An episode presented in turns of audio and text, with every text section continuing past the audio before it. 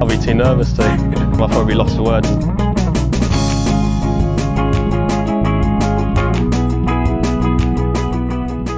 Hello and welcome to another edition of the Lost Words DraftKings podcast. I am joined as ever by Matt Vincenzi. Matt, hello.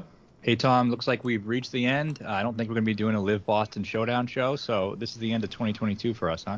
It is right, and um, it's nice though. It's nice for us to. I mean, we, we kind of started this at the start of the calendar year, so we didn't do it uh, right back at the start of the season, but it feels like we've done a whole season. I mean, we've been here every week ever since. Um, you know, it's been a. I don't want to say it's been a long slog because it hasn't. It's always been enjoyable, but it's been you know as long as the PGA Tour season feels, and uh, we'll be right back at it when the PGA Tour season starts up again. Absolutely. You know, and I think the show has actually made me a lot better at DFS. Just being able to talk it out from start to finish, and I know I've gotten a lot better. Like the last six or seven weeks has been the, probably the best stretch that I've ever had, and I think a big portion of that is because we talk about it every week. We talk through everything, and it's really just kind of clarified my process. Sometimes saying something out loud really helps you define it. Yeah, I mean, I would like to say the same thing, but I haven't improved. but I, but I think in terms of my understanding of the of the game, my certainly just trying to differentiate between betting and, and DFS has always been a challenge for me. I've, I've always been heavily betting focused, which has always been the thing over in the UK versus the US, and you know that's something that will that will keep going. So um, yeah, I think that's I think that's a good way to you know, look at what we've been doing. I think it's improved us, you know, drastically, and, and that's what we want. And hopefully, the guys that have been listening and guys and girls out there that have been listening have, you know, improved themselves. I know we've had some nice messages along the way and reviews and things, so keep those coming in, and uh, we look forward to the new season starting. But before it does, we have the small uh, matter of the Tour Championship, and normally I say small matter, sort of like ironically, but I do consider this kind of a small matter. Like this is, this sucks. This tournament, right? Yeah, it's it's not fun. It's not fun, and I think the last two years have kind of lulled people into a sense of the fact that it's not possible for someone to come from behind. Um, but I don't think that's necessarily true. I mean, if you look at 2019, you had JT. Uh, he was the guy starting at 10 under, and he started off the week I think plus three, and he finished at 13 under, and he finished in fourth or fifth. So it depends how the guy plays. So you know, the way you want to play this week, either betting or DFS, you have to look at two two schools of thought. One, does Scheffler shoot seven under? Because if he does, it's over. Yeah. Or, or, does he struggle, or not struggle, but he doesn't have to play terribly. But does he just ho hum minus two, minus three? Then then a lot of people can win. I mean, when Rory won this in 2019, he was one back after after Thursday. Yeah. And then and then he was five back after Friday, and he won by four shots. So this people thinking that it's impossible to come back, it really isn't. It just depends what the leader does. Yeah, I think that's I think that's exactly right. I think it is one of those things that like because Patrick Cantlay and because Dustin Johnson have just performed as they needed to, we've been we've been you know I guess exactly what you said, conditioned to think that it's not possible. But you know Kevin Na uh, shot the the lowest score here last year, tied with Jon Rahm, and Na was spotting Cantlay what eight shots I think he was. He was two under, and, and Cantlay was ten under. Um, so he obviously finished um, quite a way back, five back of um, you know of the leader. But Jon Rahm was right there, right, and he was on six under, and he only finished one shot back. So you know, as long as you have a good week, you know these guys at Xander Schauffele and, and players like that that are in six under, four under, I think can realistically win. I think it's hard for a uh, anyone from two or three under or even one under to, to come and, and really win, but it doesn't mean they can't move up and, and earn themselves some good money and help us in DFS. Yeah, I think the cutoff is four under. Anyone four under or better can win. That's the way I'm looking at it. And I personally don't think Scheffler is going to run away with the thing. So therefore, I think anyone four under or better um, is. And you know, this isn't a, a betting show, but just I want to touch briefly on the strokes or no strokes market because I did a show the other day and we I got really in depth with it, and I think I pretty much talked myself into understanding the best way to go about it. So if you think Scheffler runs away with it, then you should bet the no strokes. If you if you think he you know, just treads water, then I think it's better to bet than win the FedEx Cup because it's possible if if Scheffler treads water, uh, treads water, it's possible for someone to win the FedEx Cup and lose the lowest score of the week. A lot of people only view it from the other end. They're saying, well, they could get the lowest score of the week, but they're not going to win because they're so far behind. But it's actually possible for the opposite to be true as well, and I don't think many people have considered that. Yeah, no, that makes sense. It it's just one of those ones where I think, myself included, I don't want the headache of trying to work it out, so I I tend to not, and I basically in terms of betting, I just focused on um, the betting without strokes market because I had two players that I liked, um, and I backed Xander Schauffele and uh, Billy Horschel. Now I should probably go in on Xander Schauffele again in the you know in the bonus with the strokes included market as well if I think that's going to be the case, and we can go into that uh, for DFS purposes as well. Um, but yeah, I think that's where I'm at. Like I, I, I think Scheffler's playing well enough that he can hold on, um, but I also think that you know with Patrick Cantlay's you know right there and you know everyone's going to kind of look at Rory and what he did in 2019 as well. I think he'll be a, a huge focal point. It's it's an interesting point, and um, I think we should basically just go kind of player by player quickly. I think um, as quickly as we can, and just kind of give the credentials of what we think they're going to do this week um, and where that may see them go. So. Without further ado, then we'll start with Scottie Scheffler at 13.6, and you've kind of alluded to the fact that you don't necessarily think he's going to get over the line. I don't. I mean, obviously he can. Obviously, he has a very strong chance to. I mean, he's plus 240 to win this thing. So, I'm, so when I say I don't think he's going to, I obviously acknowledge the fact that it, it is likely that he that he does. But when you look at the guys who the last two years who have won, DJ was in much better form than Scotty was in going. He was just dominating. Cantlay last year was just coming off the win at the BMW. Um, so Scotty's kind of been, you know, he just he was so hot earlier in the year that he's still been good, but he hasn't been that peak, you know, since April. So for me, I think if there's any setup to where this it could happen this way, I think this might be the year. So the other thing that the, the, nuance and just going slightly back to betting a little bit, and the reason why I just took Xander Schauffele without the strokes market, he's seven to one to win with the points, and he's t- he's twelve to one to win without. So there's not really any bonus in on backing him in the other market, right? Well, my only concern would be this: say Scheffler shoots three under, very you know probable. It's, it's a, he doesn't have to play terribly. He shoots three under, and Cantlay shoots four under. Xander shoots seven under, he wins the FedEx Cup, but he's not win the lowest stroke. Somebody from the pack at the bottom is gonna shoot 12 or 13 under at even par, nothing to play for, nothing, no pressure, and you know what I mean. So that's he has to shoot 13 under to win that, and to win the FedEx Cup, in theory, he could he could shoot six or seven under and win. So that's why the odds are the way they are, which which yeah. you know that that's why it makes sense. So there you go. There's the education that I needed. There's the education that maybe some of the people that were listening were needed. Um, and yeah, so I, I, agree with you on the Scheffler. I think that he probably showed enough um, in the ball striking department last week to um, suggest that you know there, there's no concerns, right, that is going to happen. Um, but the putter let him down last week, and, and it could do this week. So I, I think I probably wouldn't go there at 13-6. I don't feel like I need to chase the leader and force him into my team. Um, I would definitely go to Cantlay over Scheffler. Uh, I, I, do agree with that. Um, I would go to Cantlay too. I like, you know, I like the way he's playing. Last year, he obviously showed he was a good fit at Eastlake. Um, so this next argument might not be incredibly relevant, but I, but he's just been so much better on bent. You know, five of his eight stroke play wins have have been on bent. Um, and when we saw him two weeks ago at St. Jude, he was awful. His stats were awful. He played awful and now he's going back to a course that I think is, you know, this course is more similar to, to Southwind than it is to what we saw last week. Um, so that'd be my only reservations for him. Yeah, no, I understand that. Um, so what do you make of Xander Schauffele then? I think it's pretty, you know, obvious that he loves the golf course. He would be. I, I just think it's one of those ones where I think people are just convinced that he's not going to keep up the form. But first, second, first, third, and seventh in his five starts here, um, I, I don't really see any reason to go against him. I agree. I think I think that's probably where I want to start my lineups with with Schauffele. I think his floor is incredibly high, um, and I think his ceiling is also high. I think he could definitely win this thing. I I kind of think he's the most likely to win this thing. I'm not gonna. I didn't bet it just because I didn't love the seven or eight I was getting with the strokes, but um, yeah, I, I, think he's playing well enough. He loves this course. He's a course specialist, and he doesn't have to go and shoot 12 under to win. He just has to shoot six under, which I think in four days is you know very possible. So what's your strategy then, like in terms of how you're structuring this? Like, how many guys are you taking above the kind of 10k range? I would take two. I would say two per lineup. You know, and uh, not to jump ahead, but I, w- I was looking to start a lineup with Schauffele, Rory, because those are the two guys I think can actually win.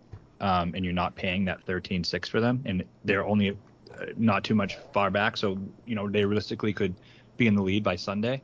Um, so th- I would either start with those two, and I also like Smith. So I would play if I played um, you know three lineups, I would do a combination of the, each of the three combinations of those three.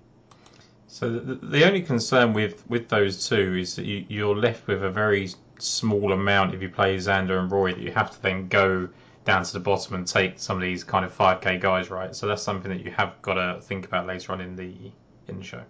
There's no avoiding it. This you have to. You have to take two guys above.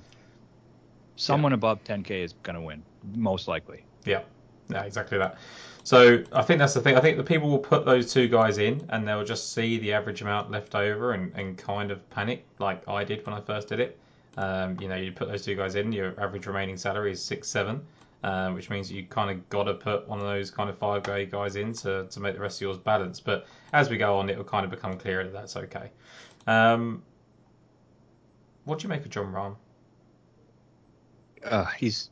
I watched a lot of him last week because I was watching Rory a lot, um, and he was featured in the same featured groups, uh, you know, on the ESPN app. But it his off the tee is so so good. It's unbelievable, and his approach was was poor. And I don't think he was too far off. He was just like missing the shelves by one or two feet, and it would filter off to the 25. You know, every every hole he'd have 80 yards in and end up with a 25 foot birdie putt. Um, I'm not going to be on Rahm this week. I do think he's in, in store for a huge 2023, and I do think he's coming back, and I do believe in him long term. But I just think the best players usually get rewarded at East Lake. The players who have who have had the best season get rewarded, and we talked about that the last couple of weeks. And Zalatoris, Cantlay, two guys who have played well. The FedEx Cup playoffs, the the guys who have played well all season get rewarded. We've never really seen a you know since this started. It's only been a couple years, but a guy who really doesn't deserve to win the FedEx Cup win the FedEx Cup. Rahm doesn't deserve to win it. I don't think he's going to.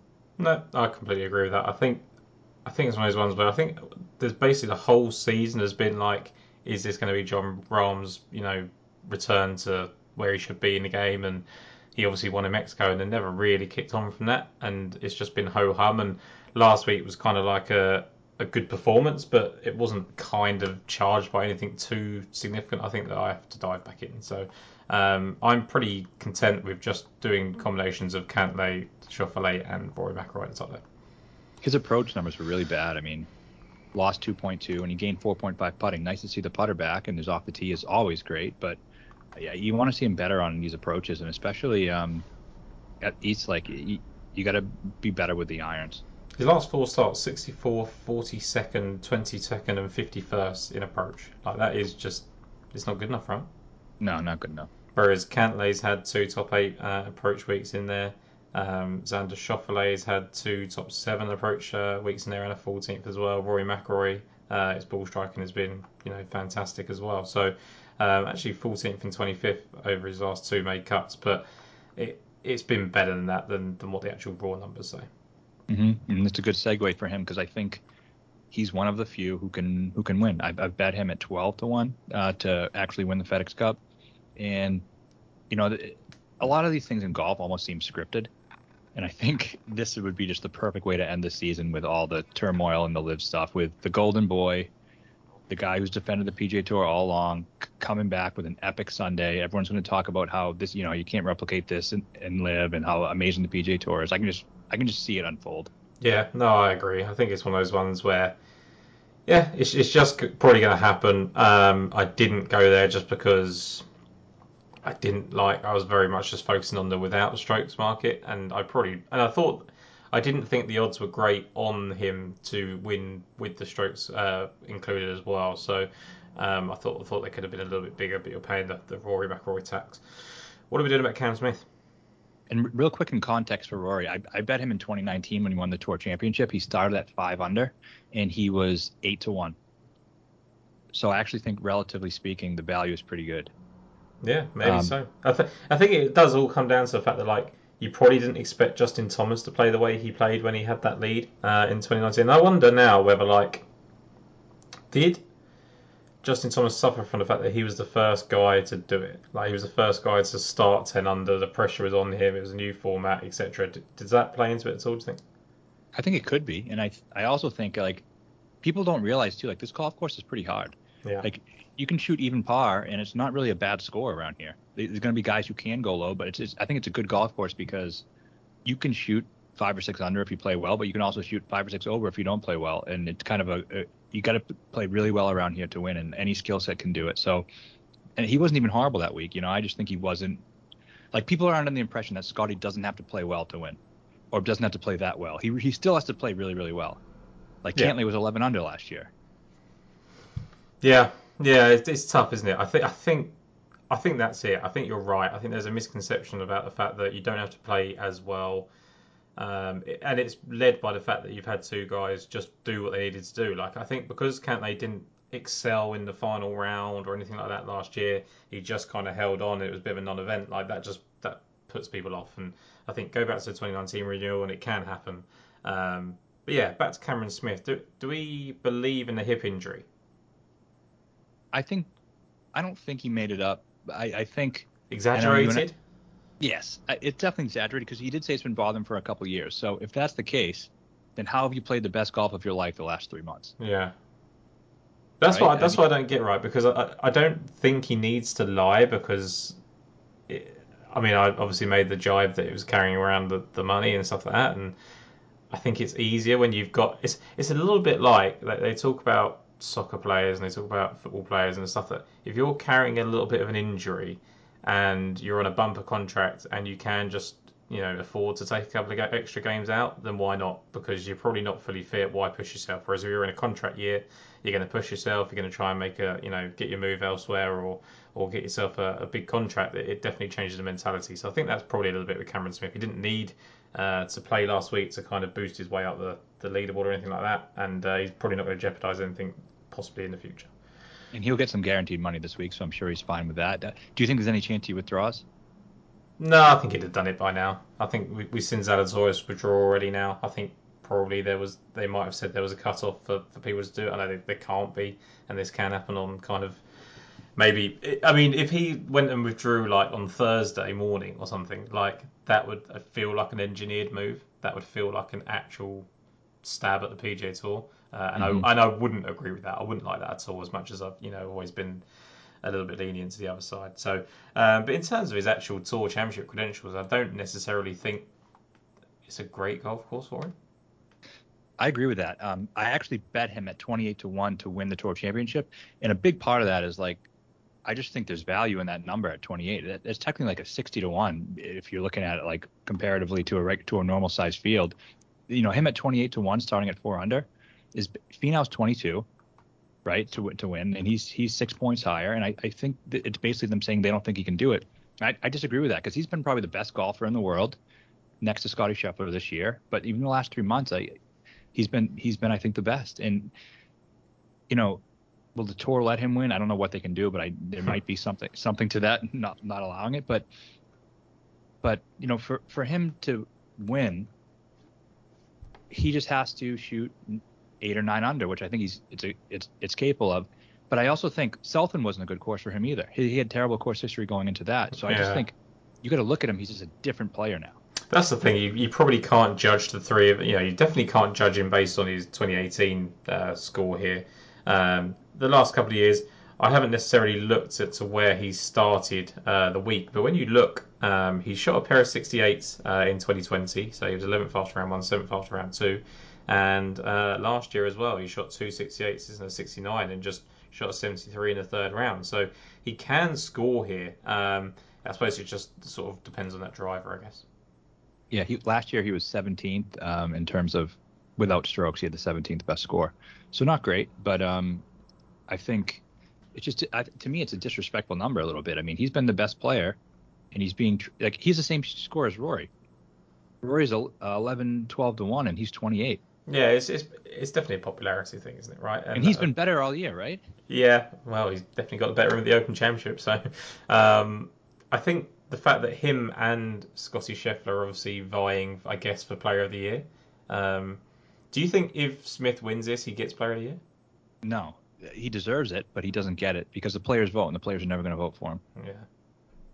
Unless it comes out and he hasn't taken the deal, of course. Um, which- May- Maybe if he wins that 18 million, he says never mind. But yeah. unless he's already signed it. But you know, it's funny. My I was looking at my betting card. I didn't even think of this when I made it. So my two without stroke bets was Rory at 12 and uh, sorry with stroke bets and Cam at at 28. So my two best outcomes are the worst possible thing for the tour and then the tour's worst nightmare. So I need one of those two things to happen. So then you've got Sam Burns sitting here at nine nine, and he's obviously um, you know five under. He's he's slightly ahead of that group of Cameron Smith and Rory McIlroy. Um, I know you, you've kind of had a couple of different things to say on Sam Burns. We, we thought he might have taken a step forward um, at the FedEx and Jude. He didn't. Um, didn't really show too much at the BMW either. Uh, 20th and 19th in those two events. So I know they're decent enough finishes, but they're not anything to kind of get alarm bells ringing. Do we do we just think his race is running for the for the season? I mean, he finished 17th here last year. Um, I don't think there's any real reason to go to Sam Burns, is there? As, as usual, he's not for me. Um, there's been a couple weeks and you know where that's hurt me, but the past seven, it hasn't. So I'm going to continue with that. You know, last week his ball striking numbers were bad. Lost three strokes ball striking. Um, gained around the green and putting, which I'm not putting much, you know, stock into. Um, obviously, a great Bermuda putter. Can he can he gain a bunch of strokes putting and contend? Yeah, but you know, there's just too many guys I'd rather play than him. Yeah. So, folks, sweaty sack summer is approaching, and it's now time for you to prioritise the comfort of your crotch. That's why the king of crotch comfort, Manscaped, has spent two years designing the most comfortable boxer briefs out there. Now, I've had the honour of testing out these new boxers, and I can say it's the softest fabric of any underwear I've ever owned. It's so breathable that it's like gills for your groin. They even trademark the jewel pouch so you know it's serious. I think it's time for you to invest into your family jewels, so let your bulge breathe and get 20% off and free shipping by using the code LFW20 at Manscaped. Let's say you're on a date and your partner catches that Manscaped on the waistband of your underwear, it's almost a guarantee to raise some eyebrows and act like a billboard on a highway to Pleasure Town. The micromodal fabric is buttery soft and breathable, keeping your cucumber cool. Walk, run, or strut, these moisture wicking boxers breathe without breaking a sweat. The tagless waistband hugs your body without digging in and lays flat against your skin to reduce the chafing, and the front fly opening gives easy access and makes bath and breaks quick and efficient. You can get 20% off and free shipping with the code LFW20 at manscaped.com, and that's 20% off and free shipping with LFW20 at manscaped.com. So once the boxers 2.0 touch your sack, you will never go back.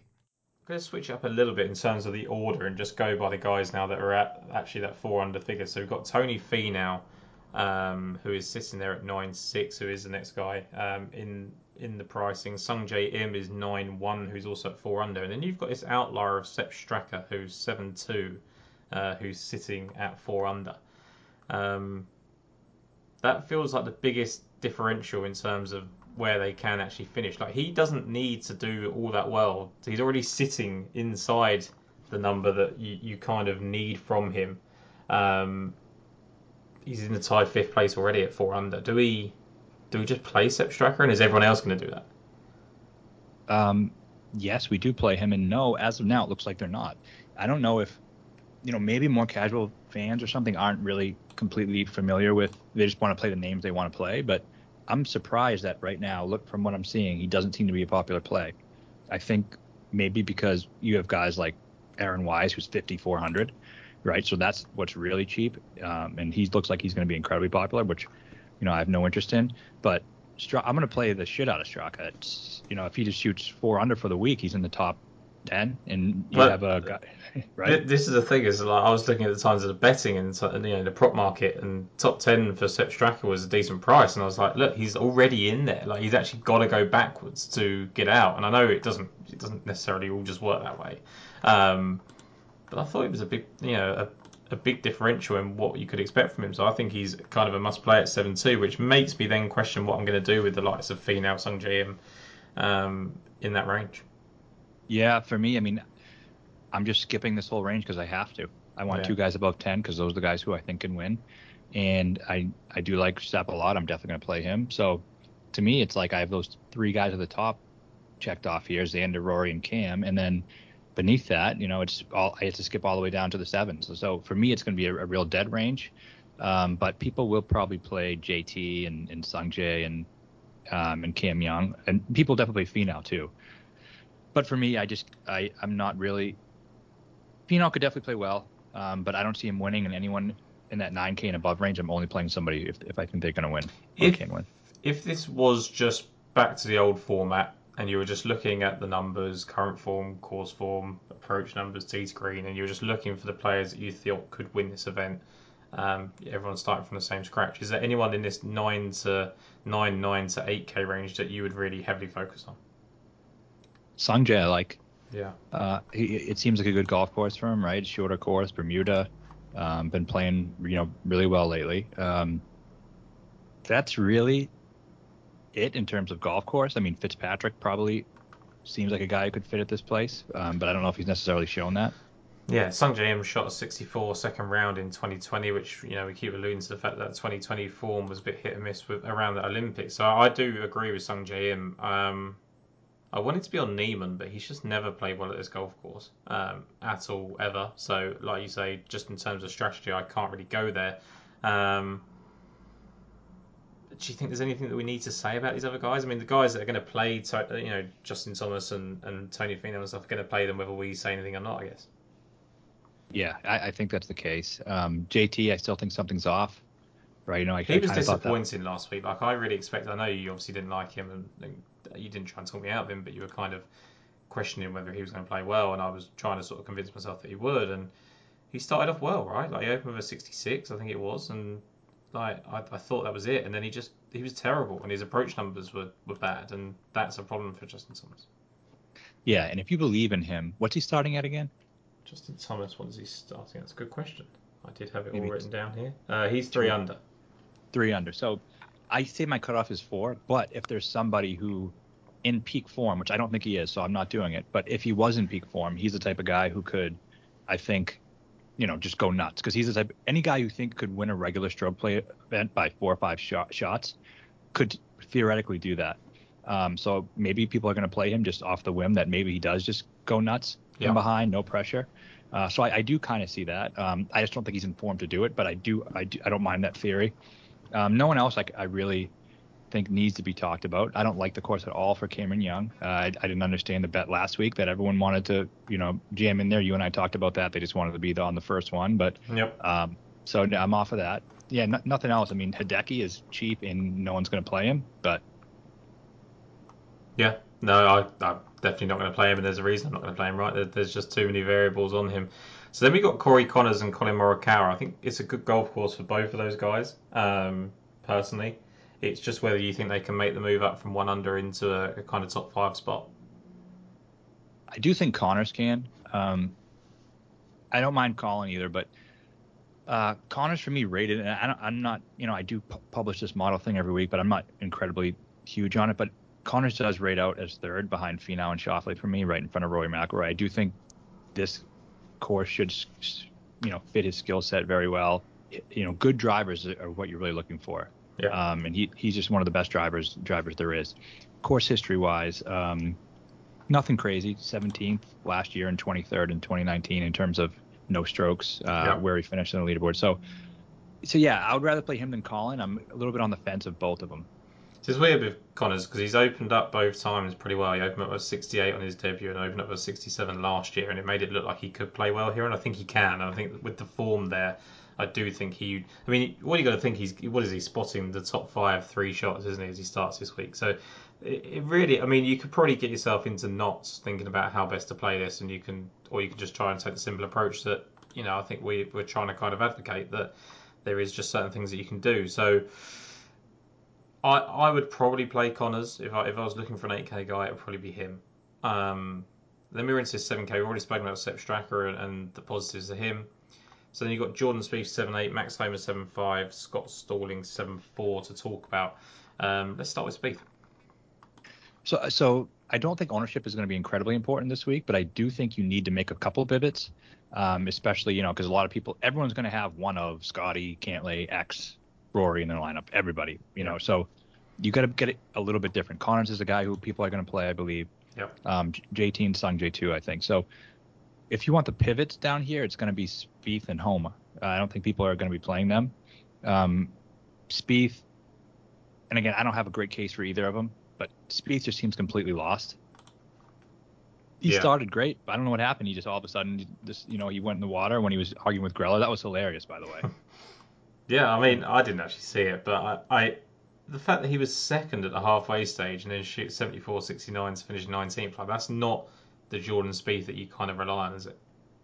No, and I was watching. It was so funny because he was in the bu- he was in the bunker, and I was just listening to the conversation, and I immediately just as it, "He's going in the water," Yeah. because he said he said to Greller, "This one's on me. Like, just trust me. This one's on me." And Greller like kind of shook his head. He's like, "All right," and I was like, "Oh, oh, this, this is gonna be wet," and it was just dead middle of the lake. Didn't even come close to reaching. So If, Uh, you, if you think about a player that does is the most likely to do that, I'd say that's Spieth. Like Oh, Gre- Greller seems to be very screwed on. Like I know they're like buddies and stuff like that, but like you see him a lot trying to talk Spieth out of things. And he's like, no, no, no, I can do it.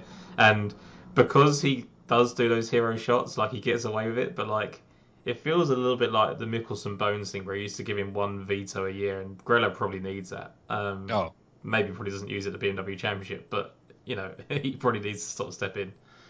he does. So I, I can't go there just because he's so unpredictable. Though he has obviously has had some good you know success at Well, he's got he's so- obviously won the on the golf course and finished second. So I, I guess if you did, I don't mind it. Like I, I think in terms of just theory, like game theory, and trying to get a little bit different. If you want to put Spieth in there, then I'm all for it. Um, but I guess people are going to go to Stallings and stuff off the back of last week and the discount on the price.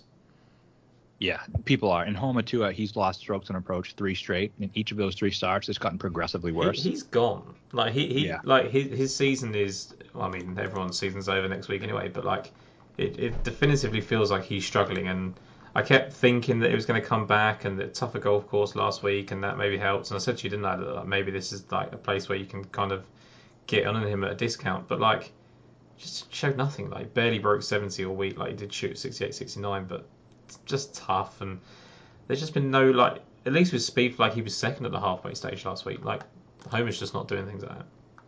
Yeah, and I think um, to kind of your point, the people have been. You have to have good approach numbers to play well at this place, and that's the thing that he's not doing. You can't really overpower it like he can technically do in some certain places. Like looking at Dustin Johnson, his the two events leading into the tour championship when he won, 12.1 on approach, and 5.8 on approach. Just incredible numbers. Cantlay is definitely something um, similar. I think he did really well on approach here. So it just you need an all-around test. You need people who are going to be doing things, clicking on all cylinders, and he just, you know, obviously um, isn't doing that at all. Yeah, Cantlay gained three on approach when he won. Um, so yeah, that's that's the reason. Stallings, yeah, he's going to be popular, and I think for good reason. I mean, he's hot. He's been playing well. There's no reason why we shouldn't like him. He had one bad week. Um, I'll probably play Straka over him, and I think that does make you a, a bit u- unique, and that also could be a reason why we see Straka's ownership down. Um, but it's hard to argue against him. Yeah, I don't have anything negative to say about Scott Stallings. Do you know? Like, I was really surprised to know that he's never played it. Wow, I didn't know that either. Like, he's a three-time winner on tour, and he's never made the tour championship. Like, how shit must he have been for the rest of the year when he won to to not make the tour championship once? Like, It- that's tough. and, and these guys too. Like it seems like they're gonna have such a little pressure. I like a, I like playing these guys down here too because he he gets his check for half a mil. That's not that's something for him. Um, so he can just go out there and play golf and see what happens. I think I think they're they're gonna be pretty freed up. Uh, and I so I do I do like him. Maybe I'll get to him in some lineups and not in some others. But he gained six strokes on approach last week. I was impressed with him down the stretch too. I mean, he did nothing to lose that tournament. this is why Aaron Wise is going to be so popular, right? Because you've got um, so if we start uh, Xander Schauffele, Rory McIlroy um, in that lineup, we then put in Sepp Straka that we both like. You get Scott Stallings in at seven four. I'm going to go on to Billy Horschel, why I like him at six nine. That leaves you to five four, and you've got a choice of Wise, Poston, and Tom Hoge. So that is obviously why he's going to be so popular. Um, I don't know. Like, do you just give someone like a Tom Hoge a chance that you can just do it? Like, it's not. Probably not a bad golf course for him. He's not playing great, but shot that second round 66 at the FedEx St Jude. He had a good week at the 3M. Um, don't think the golf course last week was going to suit him anyway. So, like, do you just give someone like Tom Hoge a chance at minimum value? I think in theory, yes. I'd rather go to Poston or Harman. Yeah. because they're not much more expensive, and I think the course fits them a little better. Um, no one's really going to be playing any of the three of them because everyone's just playing Wise. So, I, don't see any reason why Poston can't outscore Aaron Wise or Harman can't outscore Aaron, Wise. No, I don't either. Like, I think there's there's definitely some. I mean, people just like Aaron Wise at the moment, and you know, for good reason. But uh, Billy Horschel, I, I, you know, I just I love what he's done. Like, I just really really like what he's done at this golf course. Even like you look at, he started at level par both of the last two years, and he did finish 30th in 2020, like he was poor. Um, but last time he he was seventh best in the field in terms of 72 hole scoring and managed to climb up into the top nine. Um, and and that's great, right? Like he's now actually 20th um, in the field rather than rather than dead last, and he's two shots back of that top 10 now as it stands. So I think you know I actually think he can you know shoot the best 72 hole score here, um, and if I believe that, then I should be playing him in this format. I, I completely agree with you. The last five times he's been here, seventh, first, second, thirtieth, seventh. Yeah. So t- top seven, four out of the five times, including a first and a second. So and, and, no, and the one time he finished outside the top seven was because he started last and, and just never got going. yeah, well, that, that is actually 72 hole score, right? So Yeah. um, yeah, so he still didn't, you know, didn't play well, but yeah, he, he probably just thought he had no chance or whatever. But um, yeah, he- completely. He wasn't in form either. Like I looked, like he'd missed the cut at the Northern Trust, the first uh, playoff event, and he played pretty averagely. I think it was like 26th or 36th or something this, the next week. So he's probably just burnt out, right? Like he'd had a good chance, I think, at the Wyndham. I think that was when Jim Herman won. Um, like he, you know, he probably just got to a point, and you know, just look. I like looking at the fact of what they did before these kind of bonus strokes were introduced. First, second, seventh in three attempts. Like that's just absolutely obscene. And then you say, like as I said, he's climbed from that level par to finish inside the top ten last year. So I think giving him, you know, getting a better, you know, an extra shot this time around, I don't see why he can't finish inside the top five. Yeah, um, I like that a lot. And so I have him started. The other guys I was looking at was um, KH Lee at 6K. I bet him to have the lowest 72 hole score at 100 to 1. Uh, I just thought he's starting at the bottom. He can just kind of free up, and he's the type of guy who can go low, can gain a lot of strokes putting. He's some good finishes at courses like Honda, where I think are somewhat similar to, to this course. Um, just one of those guys I think he can just be free, go out there and shoot 12 under. And, you know, so Lee is a guy I'm going to be playing too. Not very popular either. Yeah, exactly that. And I think I think you've just got to look at the fact like what Kevin Na did last year. Like it, it is possible, right? To just climb up. And I know he's obviously spotting a couple of extra shots, but like. Yeah, I, I think I think it's fine. I think Lee is a good player. I think we, we know he can get hot in bunches. Um, I guess if if we're playing it the way we're going to play it, then you know I- with Lee you don't have to then drop down as far if if you're playing him instead of a Horschel or whatever. Um, what about Adam Scott at six six? I'm playing him too. That's my last guy. Um, Yeah. That's my last that I start. I mean, I, I and I also bet him uh, 33 to one. Uh, so my two my two no stroke bets were Scott 33 and uh, Lee 100. And the reason I think Scott he's just playing really well and he's doing it in different ways. We talked about like we you know last week I think we said we, we never know how he's going to play because sometimes it's all putting, sometimes it's all ball striking. But I think the bottom line that we need to realize here and take the stats out of it, he's finding a way to play well Yeah, reg- regardless of how he gets there, right? Back to back fifth place finishes. And look at the big events, right? Take away, sucked at Wyndham, sucked at Rocket.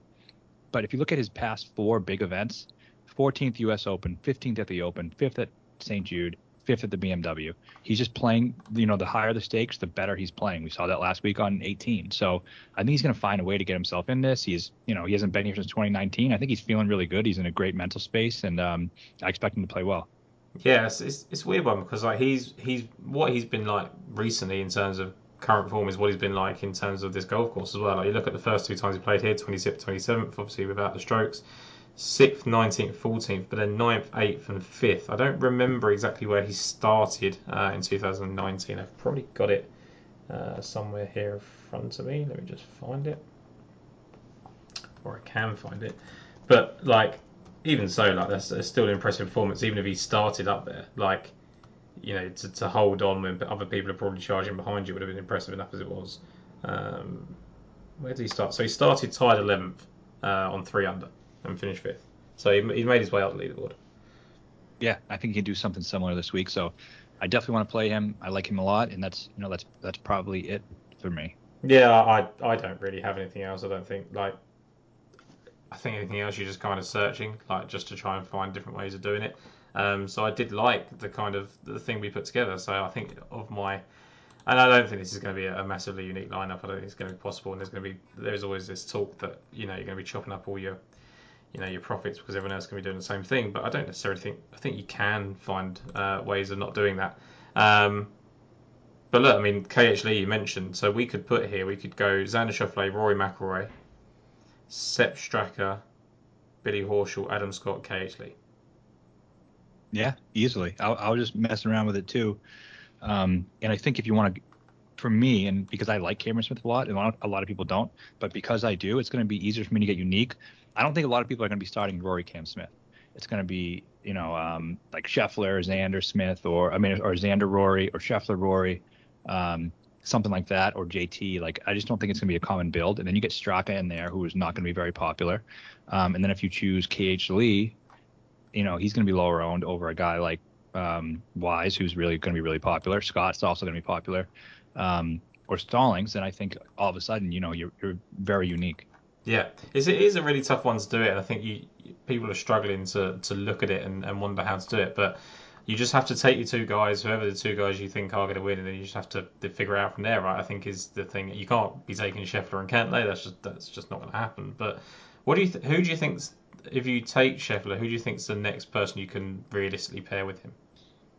That's a good question. So just like my betting strategy, you got to look at it in two different ways. If you think Scheffler's going to win, then you obviously have to start with him. And then, you know, let's see, if you put in, if you go Scheffler, Scheffler Rory, which I think a lot of people will do, that leaves you 64. That's why they're going to go Wise.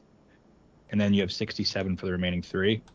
Um, and you could go, you know, you could go Stallings, um, oh, so, sorry, Scott, 66. You know, and then you could um, have, you know, Horschel and Theegala, whatever you want to do. So it's going to be expensive, but people are still going to do it. Um, so I do think you can go two big guns up top, but you you might also see people go like if you go Scheffler, JT, or Finau, that's why it's to, I think the Finau is looking really popular, and that might be why because people are either going to go Cantlay Finau or Scheffler Finau. You really it's going to leave you like seven thousand per guy, and I think you'll be fine. Yeah. So the one I just put in here was talking about your Cam Smith point. Scheffler, Cam Smith, Stalling, Straka, KH Lee, Aaron Wise.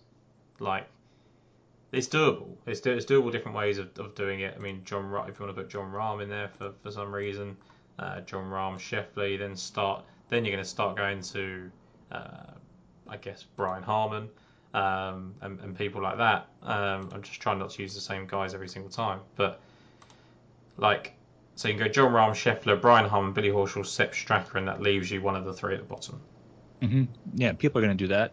And obviously, this is just the, the fact is, if you play Scheffler and he doesn't win, you lose. Yeah. Uh, that, can't Cantlay too. Yeah, that, that's the problem, isn't it? Like you, you've got to, you, if you take those two guys, you have to believe they're going to win the FedEx Cup. Like either one of them. Like you can't. There's no point in taking Cantlay, I guess, if you don't think he's going to win the FedEx Cup. Yeah, and I think some people, there's definitely a, a group of people and it's not a bad thought that people think that Scheffler's going to win. If you think that, this is what I would do. I would make five lineups or however many you typically play, and play Scheffler with five different combinations, just so when he wins, you have five different shots at winning something. Yeah, no, I think that makes sense. I think that's that's about putting a bow on the Tour Championship. We don't need to do our uh, favourite play by tier, I guess, because you know there's only 30 guys in it, and you know they all have different reasons. I think if I if I could just give a favourite play, I think just Sepp Straka, just to get that kind of uniqueness in it away from Scott Stallings. Um, you know, I, I, think Sepp Straka would be the person that's going to help me the most. But I think as maybe this content goes on, that might be some other strategies that people implement as well, and maybe the ownership goes up a little bit. But that's where I'd look at the moment because I think even though he hasn't played here, didn't he play like a junior event here at some point, Straka? I think against uh, against Burns or something. Yeah, I, have heard that, but I didn't know. Um, I didn't have any knowledge of that, so I'm not going to pretend I did. Um, to, to piggyback off you, I think for the best play for me is Cameron Smith yeah. because he's the one guy who I think who can win who nobody is playing. Um, so I think that makes you unique. I think um, it's, it's, it's a, I think just a misconception. Like people are saying the LIV stuff people have played poorly. Look what he did at the Northern Trust amid all the speculation, amid all the questions, um, all the negative press he was getting, and he was still the favorite going into the fourth round. And then he got that penalty. Who knows how he would have played if he didn't? I think that had an impact. You know, he, he could have won if he didn't get that penalty. So um, I, I, he's the type of guy I just don't think he gives a shit. Yeah, I don't think he cares. Um, and I, I, think it's more because I just don't think it's the best golf course for him, rather than, than, than the mental side of things. It doesn't really faze me. Um, but I just also think that the fact that it's not the best golf course for him, Um, he hasn't had these great results here in the past that maybe he just talks himself out of really caring. I think he's going to get guaranteed money anyway, so it just doesn't you know it doesn't really matter at this point. Um, I think there's a lot of players in this field that that's why they're here, right? They're just here to get their guaranteed check and off they go. Like, is Adam Scott making a resurgence because he's going over to the other side? I, I don't know. I think the, the murmurings were that he wasn't, but everything else coming out saying there's Team Australia, and I don't think you get a Team Australia without Adam Scott. So, um, tough one. Last thing, but people are saying Black Monday. There's going to be uh, some announcements. Do you have any guesses for that? Uh, well, I thought it was going to be Hideki, and then everything's come out that it's not. Um, I still lean to the fact that there was too much noise about Cameron Young for it to not be Cameron Young. Um, so I do think him. Uh, I think Joaquin Niemann, um, and that would probably be where I kind of stop my guessing. I think yeah, Niemann and Cameron Young. That would be with yeah, Cameron Smith, huge. obviously. Right. Yeah. I mean, I, I think yeah, I think it'll probably be somebody big, or else they wouldn't really say six because they said they're only taking so many guys, so they're not going to take six guys if three of them suck. So they, I think they're going to be somewhat names. And one thing that I've noticed is like every time there's been smoke, there's been fire on these. It, people said I, I was I said Bubba Watson a long, long time ago, and everyone said he just tweeted the schedule. You idiot, you were wrong. His schedule, he has all these courses at uh, all these events. I was like, that can be changed, and Yeah. and then it gets denied, then all of a sudden it gets brought back again. It's happened with all these guys. So I agree with you on like the Cam Young, where there's smoke, there's fire, and these names don't just come out of nowhere. He said his parents. I mean, I don't know what 25 year old tells their parents every move they're going to make in their life. Yeah, and it, was just like the fact that like because it was the Times in the UK that re- reported to Cameron Young, and it wasn't I forget who it was that reported it. Was it the Guardian maybe? I can't, I can't remember who. Whoever Telegraph? Telegraph, that was it. So it was James Corrigan, right? Who has got them right in the past, or he's, he's been the final say, right? And Cameron Smith was confirmed by him, albeit, uh, well, everything but confirmed. And because it wasn't him or it wasn't them, people are basically discounting it. And I just don't see why a publication like the Times would go for that kind of story if, if there wasn't any. I'm not saying that it's definitely done, but I'm just saying that there wouldn't be, like you say, there's no smoke without fire. He must have had the conversations, he must have been offered it, and he must be weighing it up still. Do you have any interest in the LIV Boston event with no other PGA Tour going on? Uh, I I would say no because I haven't thought about it uh, yet, but I probably will when it comes around. Yeah, I'm I'm you know, thinking about it too. I don't know. The, the betting odds aren't the best, but if there's a better field, who knows? So uh, you know, I'm thinking about it too. So is this next week? Yep. Yeah. So I'll I'll probably look at it. I mean, there, there's a pretty strong um, DP World Tour schedule going on from now on, so people are, I think, gravitating that, which I think is good for that tour. Um, it's good for, for my show that obviously do um, what the betting show that we do on, on Lost Words and, and things like that. So we've got Made in Himmerland next week, and then I think the BMW at Wentworth, which I think is on its own as well. I think is there two weeks now without a PGA Tour event. Yeah, two. You got um, you got LIV next week, then you got President's Cup two weeks from now, and then so I guess we'll we'll be two weeks off, and then three weeks from now we have Fortinet. We're right back at it. Yeah, and I like those. I love those events. I love those. I do too, Those yeah. fall events. So I'm looking forward to that. I'm looking forward to the Corn Ferry guys coming on. Um, lots to look forward to. Maybe we'll. Maybe that's one of the shows we need to schedule in about on one of those off weeks. Is maybe just looking at some of the Corn Ferry guys who we expect to, to jump up. But we can we can discuss that as we go along. Yeah, even a broader conversation. President's Cup because that you know leads to more conversation itself. So that might be a good week to kind of talk about everything. Yeah, absolutely. Let's uh, let's get something in the diary. And, and listeners, I hope you've enjoyed the PGA Tour season so far. I know that, that maybe we haven't been so enthusiastic about the Tour Championship as, as we normally are, and I, I don't know, guys and girls that are listening, whether you are. Um, but you know, it is a tournament. It is on DFS, so we are going to play it, um, and we'll just go from there and see how we do. All right. Good luck. Have a great week.